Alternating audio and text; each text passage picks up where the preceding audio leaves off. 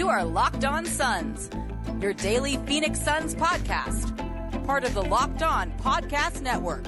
Your team every day.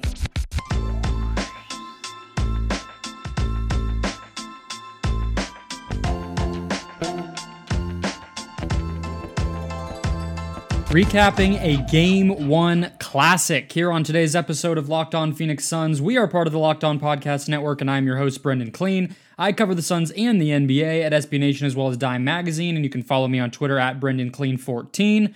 You can also, most importantly, follow the show on Twitter at Locked On PHX Suns, where you can tell me your favorite moment from Game 1, a victory by the Phoenix Suns, a real statement, 99 to 90. We're to give you the sights and sounds, you and I. We're to take that journey back together through game one. Uh, we're going to do a little bit on how the Suns answered the key, or, or just the, the game answered the key questions I had going into the game. And then we're going to give you guys a little bit of uh, what to chew on as we head into game two. We'll also be right back here tomorrow with more bridging the gap between games one and two with uh, Duane Rankin of the Arizona Republic, is who I have uh, lined up for now. I won't make any promises. You can also, I'm sure, tell Brandon is not here for our usual Monday show. Um, that is because he went to game one. We'll talk to him all about that on Tuesday. He's going to do the recap of game two with me. So that'll be up Tuesday night for Wednesday's show. And we will debrief with Brandon. He is caught in uh, travel craziness, house sitting, and all the rest. So do not do not worry. He will be back. But let's get into this game. Just a humongous game, a classic. I really think um, this will be one of the games we look back on from this entire series. The Suns played incredible basketball, particularly I thought in the first half to grab hold of this game, go into halftime with a 53-45 uh, lead and score 32 points in the first quarter. They didn't crack 30 again. The Lakers never cracked 30. That was a massive part of why the Suns got out to the the thing that they got, the lead that they got out to. Um, but let's start here. Let's start here. The crowd. Um, I think it was about 11,300 people or so who were in the building. Um, just for reference, that's a pretty good chunk. That's about two thirds of the normal capacity for the arena. It felt to me like they have these uh, these tarps over the seats uh, along where the players, the benches are, and then a few under the baskets where some of the uh, team staff and things like that would would be sitting under in their seats where James Jones, Jeff Bower, you know that that kind of tunnel area. So other than that, it felt to me even upstairs ev- everywhere it was pretty packed. Um, not a lot of, of distancing, not a lot of that pod system that we saw for a while there. It was pretty much packed to the brim outside of those those tarped off rows, and the crowd completely answered the call, guys. For those of you who were there, you will know what I'm talking about. But really, really, really, this was a massive showing from all of you, from Suns fans. Um, getting into the building, not selling your tickets to Lakers fans, buying them up before Laker fans could get them, showing your support when things were going well and showing your displeasure when things were not going well. The before the even game the game even started, there were beat LA chants, there were MVP chants for Chris Paul, there were uh, we'll get to the moments that that we heard the crowd really roar in a second, but just a complete shout out and kudos to all of you who showed up to those of you who have friends and family who showed up, who watched on TV. The, the entire basketball world was tuned into this game, and I really think the fans helped swing things. The energy was incredible. If you can get to game two or game five, if there is one, game seven, of course, be there, guys. This is really, really special. Let's get into some of those moments, though, where we really heard the crowd come alive, and, and that made this such a classic game. First, of, of course, is uh, is Chris Paul. Um, LeBron soars in for an offensive rebound on a fast break. You know, you know what happened. If you if you didn't watch the game, you've seen the replay. It was all uh, the story of the game until late late in it when he eventually came, you know, was able to come back and look like himself again. But LeBron goes up for that offensive rebound. Chris Paul puts his arm in the in the situation to tap it or secure it himself, and then Cam Johnson is involved it ends with uh, Chris Paul landing, and then almost a full second of, or, or so passes when he lands before he suddenly grabs that right shoulder. It's called they're calling it a, a right shoulder contusion. The Suns so far. We will probably have an update for you when we talk to Duane on Monday, guys. So that'll be for Tuesday morning to get you ready for game two. The latest on the injury, but that's that's the latest. That's you know he he leaves in the second quarter, comes back a moment later, leaves again. I believe in the third quarter, comes back again, and coincidentally, LeBron James also hit hit his shoulder. So not a body part we see all that often get hurt in an NBA game, but uh, it was a very physical game, very high energy. Both teams, I think, were were clearly wanting to win game one pretty badly. We saw adjustments already, which we'll get into in that next segment. So physicality, you know, ends in some some nicks and, and bruises. We'll see how many of them linger if Chris Paul is is incapacitated at all. He pretty much could not shoot. He made a couple late in the clock when he sort of had to. I think he took maybe three or four shots in that second half, or I guess I should say after he came back from the injury. Um, three of eight from the field overall, eight assists, but only one turnover, and was able to gut out 36 humongous minutes.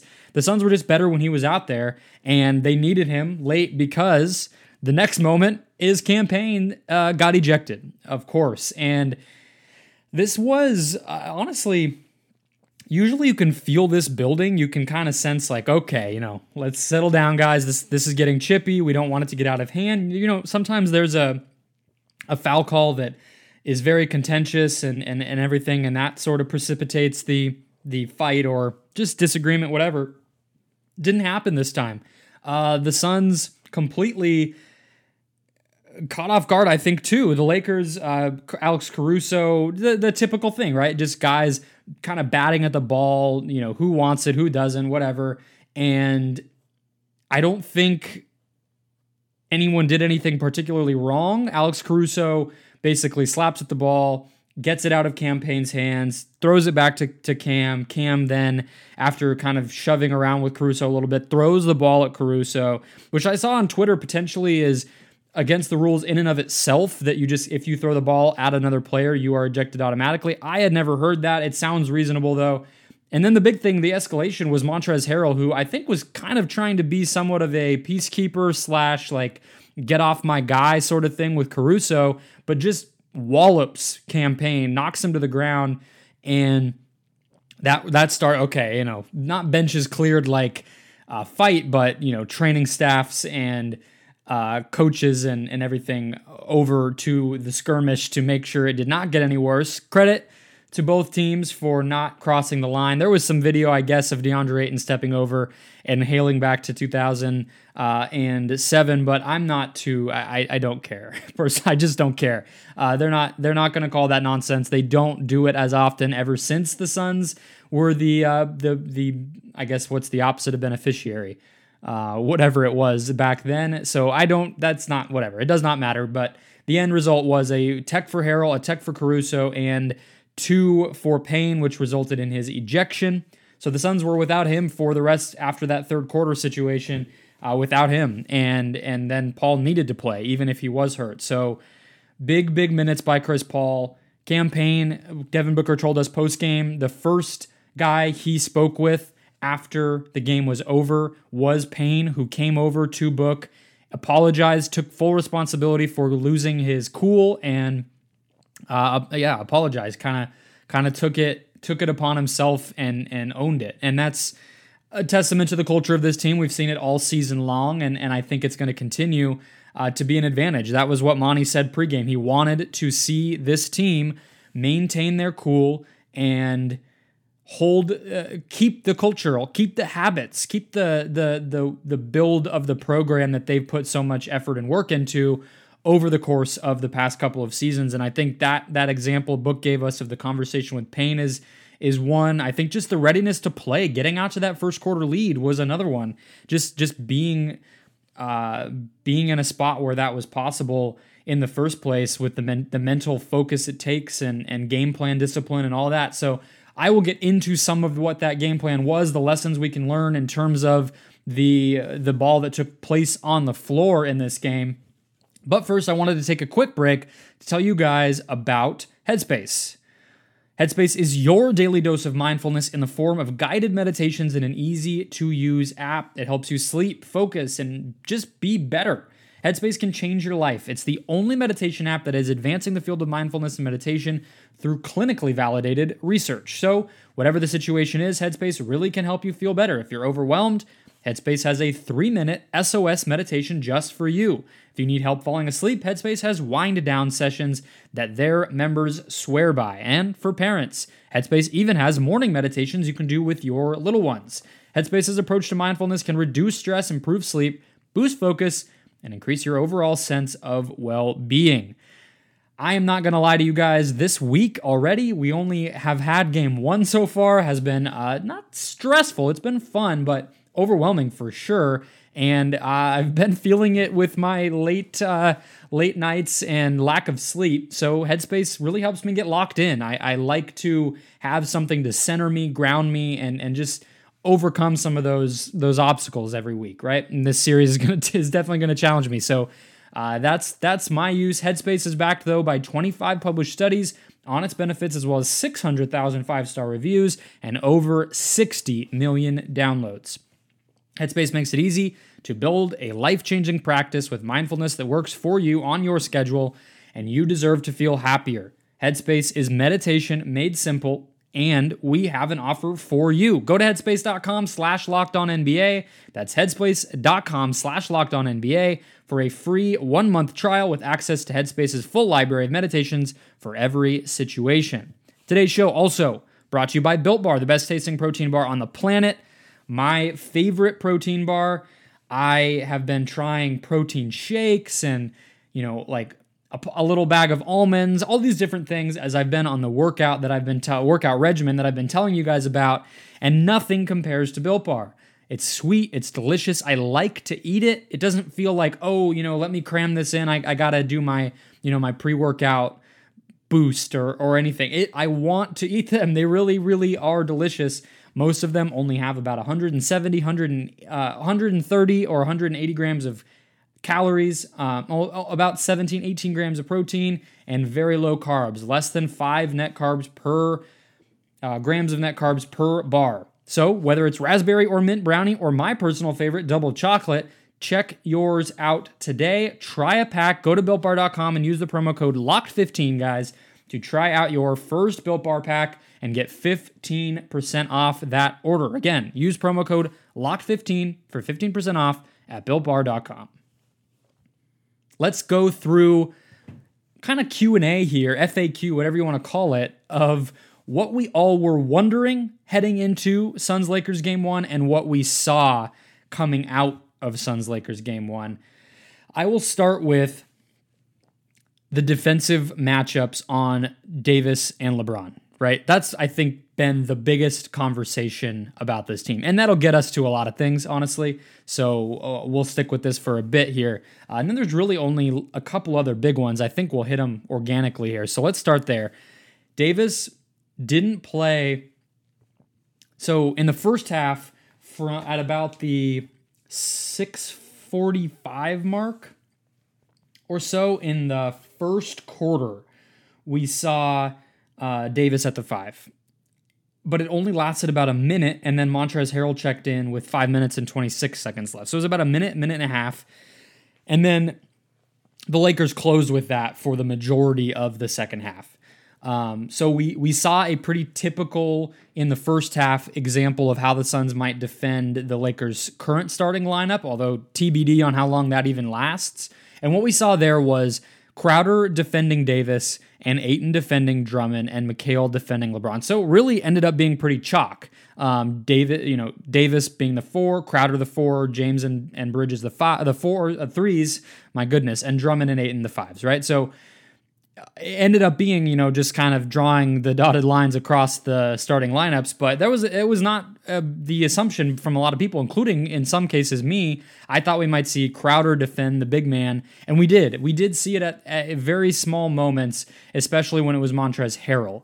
Um, when it was harrell and davis on the floor against ayton and crowder or Saric and crowder we did see actually Ayton gets some run on Davis or or Saric, and then Crowder on Harrell. Just because Harrell is uh, smaller, right? I mean, he, he really is more the size of a four than anything. He's not a five physically. It's just sort of he can't shoot and he can't defend on the perimeter, so he becomes a center.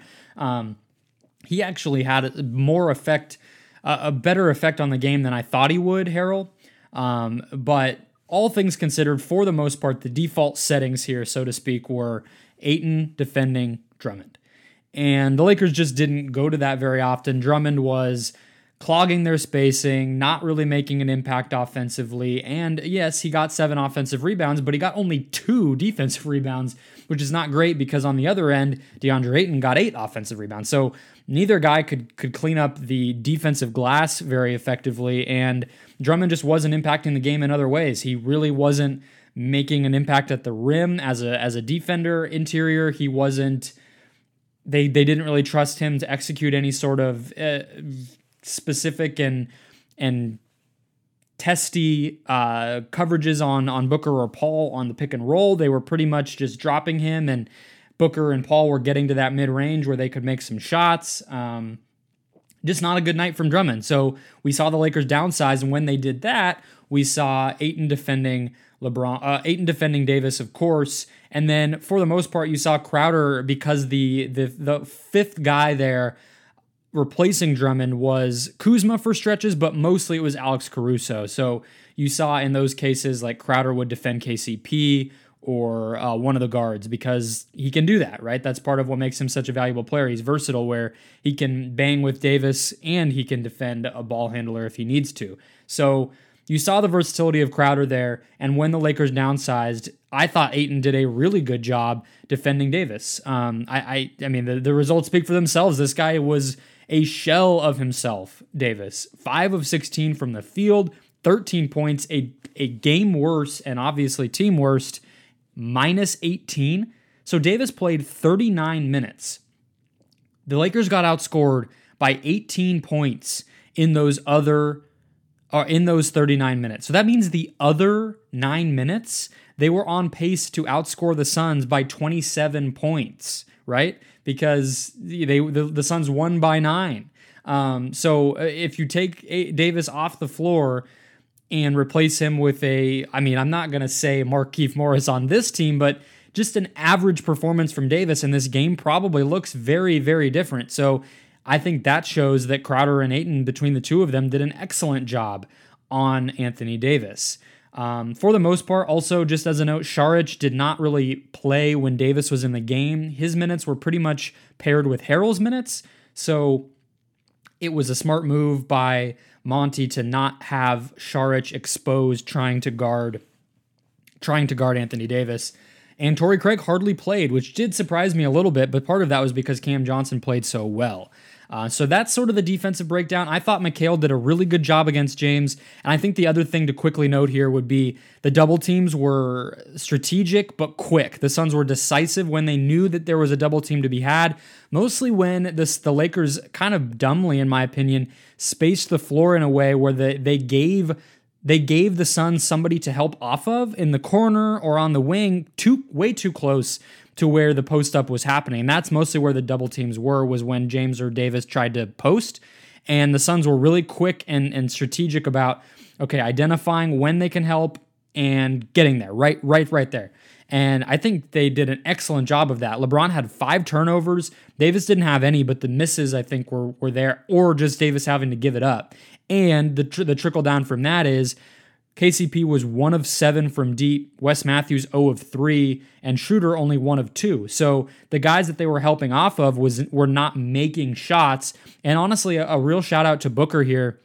He was often the guy who was having to do that that doubling and he did it really smartly he didn't get burned by it he didn't lose his man relocating on the perimeter he got to the ball got to that help and and double team and and really made that presence felt and made LeBron or AD have to give the ball up, shoot it really quickly, or force them into a turnover.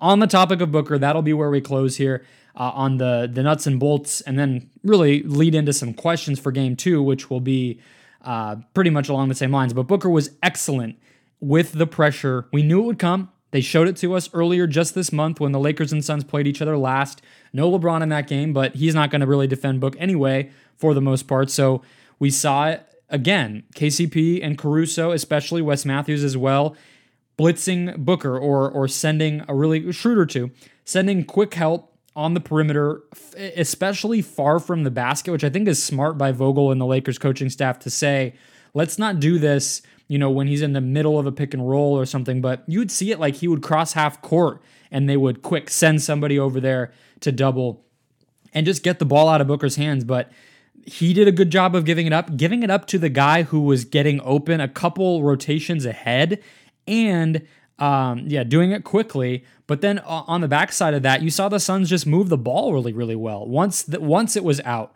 of uh, of Booker's hands, and I thought it was smart to actually. I don't know how much of this was in the Suns' control. I was going to say it was smart by them.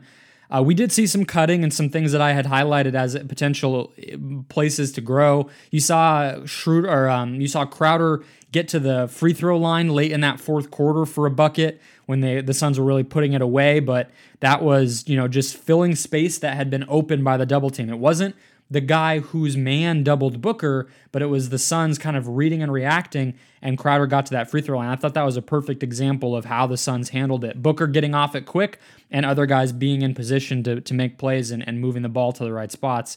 Um, but I was going to say the idea of, of doing it so early actually could have worked to the Suns' benefit because they were able to they were able to to get the ball to space before the Lakers could really do anything about it. Whereas if you if you wait until Booker is is initiating, then you can be more direct with your help and you can make it so that there aren't any options. It almost felt like by doing it so far out, the Suns were were reacting really well, but the Lakers were hurting themselves because they couldn't um, they couldn't close off the lanes quickly enough. They, Booker was really excellent keeping his dribble alive and just finding the right place to keep the ball rotating around.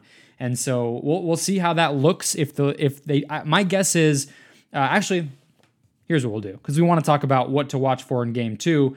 We'll do that right after a quick break. But I first wanted to tell you guys about Indeed. Indeed is the job site that makes hiring as easy as one, two, three. Post, screen, and interview all right there on Indeed. Get your quality shortlist of candidates whose resumes on Indeed match your job description faster. Only pay for the candidates that meet your must have qualifications and schedule and complete video interviews right from your Indeed dashboard. Again, guys, Indeed makes connecting with and hiring the right talent fast and easy. They have tools like Indeed Instant Match, which gives you quality candidates whose resumes match your job description perfectly, and Indeed Skills Tests, which on average reduce hiring time by 27%. There are over 130 of those skills tests so that you can add your must have requirements and only pay for applicants that meet them and get a minimum score on that test. So, according to Talent Nest, Indeed delivers four times more hires than all the other job sites combined, and you can see why. If you're hiring, you need Indeed. Get started right now with a free $75 sponsored job credit to upgrade your job post at Indeed.com slash locked. Get a $75 credit at Indeed.com slash locked. That's Indeed.com slash locked.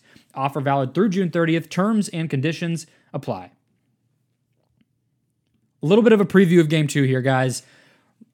What I was saying there about Booker and the attention that he got um, is it's connected to the Drummond conversation. Uh, we, we didn't first of all, if they try to do this, Harrell will play even less. So just to get that out of the way, I think the reason he was able to play is because they were really they stuck to they stuck to their their default defense for most of the game. Even when Davis was at the five guys, they were they were dropping him into the paint just like they were Drummond or Harrell, who really wasn't. He was defending actually not the big man, so he's not a good example. But like they were doing with Drummond, like they were doing with Gasol, Marc Gasol early in the season, so they were not showing a lot and they were not really adjusting their defense much at all with the, with how they were defending the pick and roll with their big men. And that's what I said. It was really more of the guards doubling and, and blitzing at Booker without a screen. So what we could see with the screens in this in this next game could be that uh, probably going to have to mostly be when when Davis is at the five, but Drummond maybe um, is is getting the big man closer to the spot of the screen, really hedging or using him to trap Booker and move his feet, Davis or Drummond. Um, that would be one uh, one thing I, I, would assume that we would see in game two. Um, a couple others for you.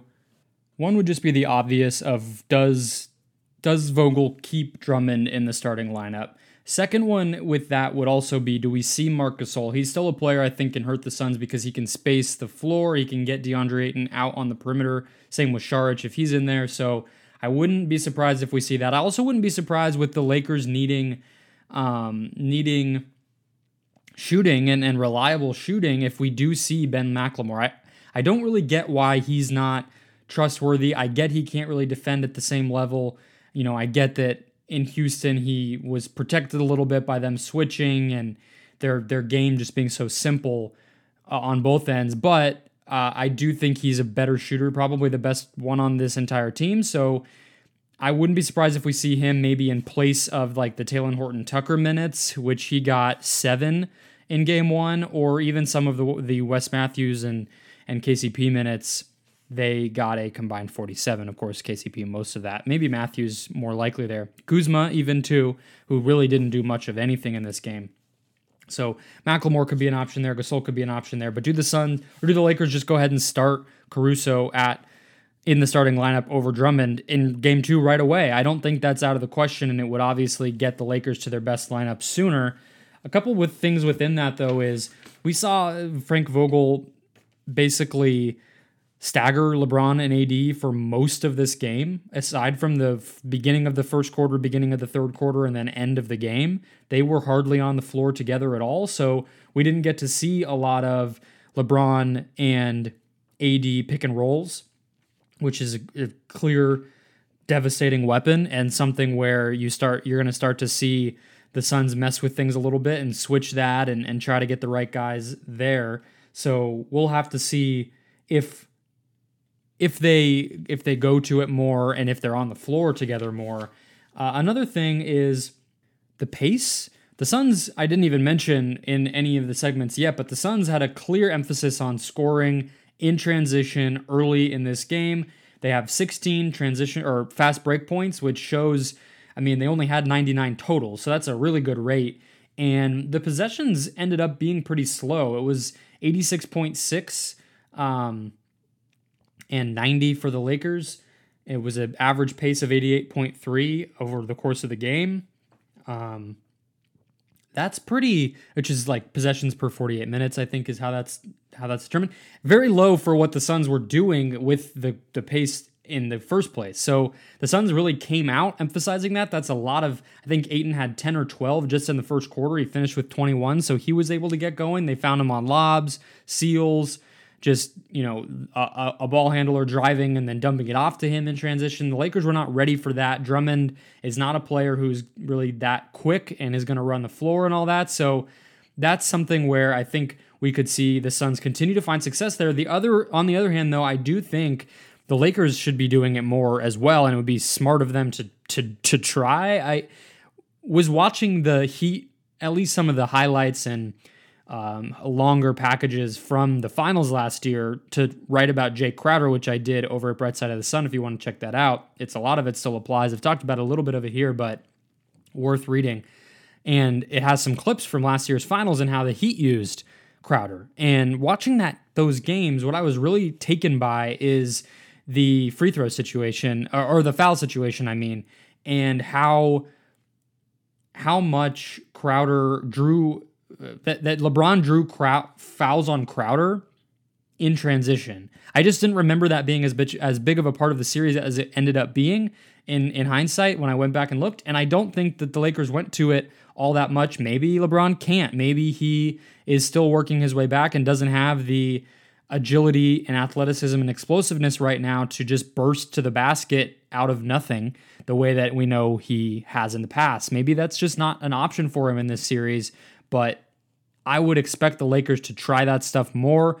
Schroeder is an option there as well. Horton Tucker, even if he's on the floor, to just get some easy points that way. The Lakers are not going to survive with so few easy shots in the game, and they're just not getting a lot right now. That was true with the Warriors game in the play in as well. The other thing I would obviously say to look at to close things out here is the free throw situation, the foul discrepancy. That was obviously a part of why the Suns. It played a big part in a lot of the moments of this game. Honestly, in the first half, the Lake the Suns did not get a free throw attempt. They did not get to the line one time, and the Lakers had 17. So that evened out in the second half. The Suns had 12, the Lakers only had 11. So better in the second half. I think a lot of that was Booker during a couple of key stretches getting to the line when the when the Suns really needed that. So credit to him, he got there six times. But just generally speaking, um, will it continue to play a part? Will it continue to, to make things chippy? You also saw, you know, that was part of why the LeBron they, they they didn't call a foul when LeBron initially injured Chris Paul's arm and shoulder. But then the next time on a similar play, LeBron soared in for a rebound and they did call him for a charge. We also saw a couple moments where Booker very uh, astutely, like he surprised me how much he was able to keep his composure in a couple of moments in the third quarter where one was a shot, a, a, drive to the basket. I believe it was the third. It might have been the fourth. A drive to the basket on Drummond. Drummond went up.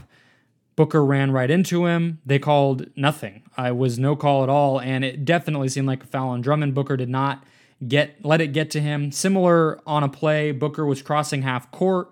The Lakers were trying to pick him up, get some some some pressure on him right at half court and Alex Caruso just planted himself in the logo circle, and uh, Book ran right into him. They called it. I don't actually don't know if they I, that was either a foul on Booker or nothing again.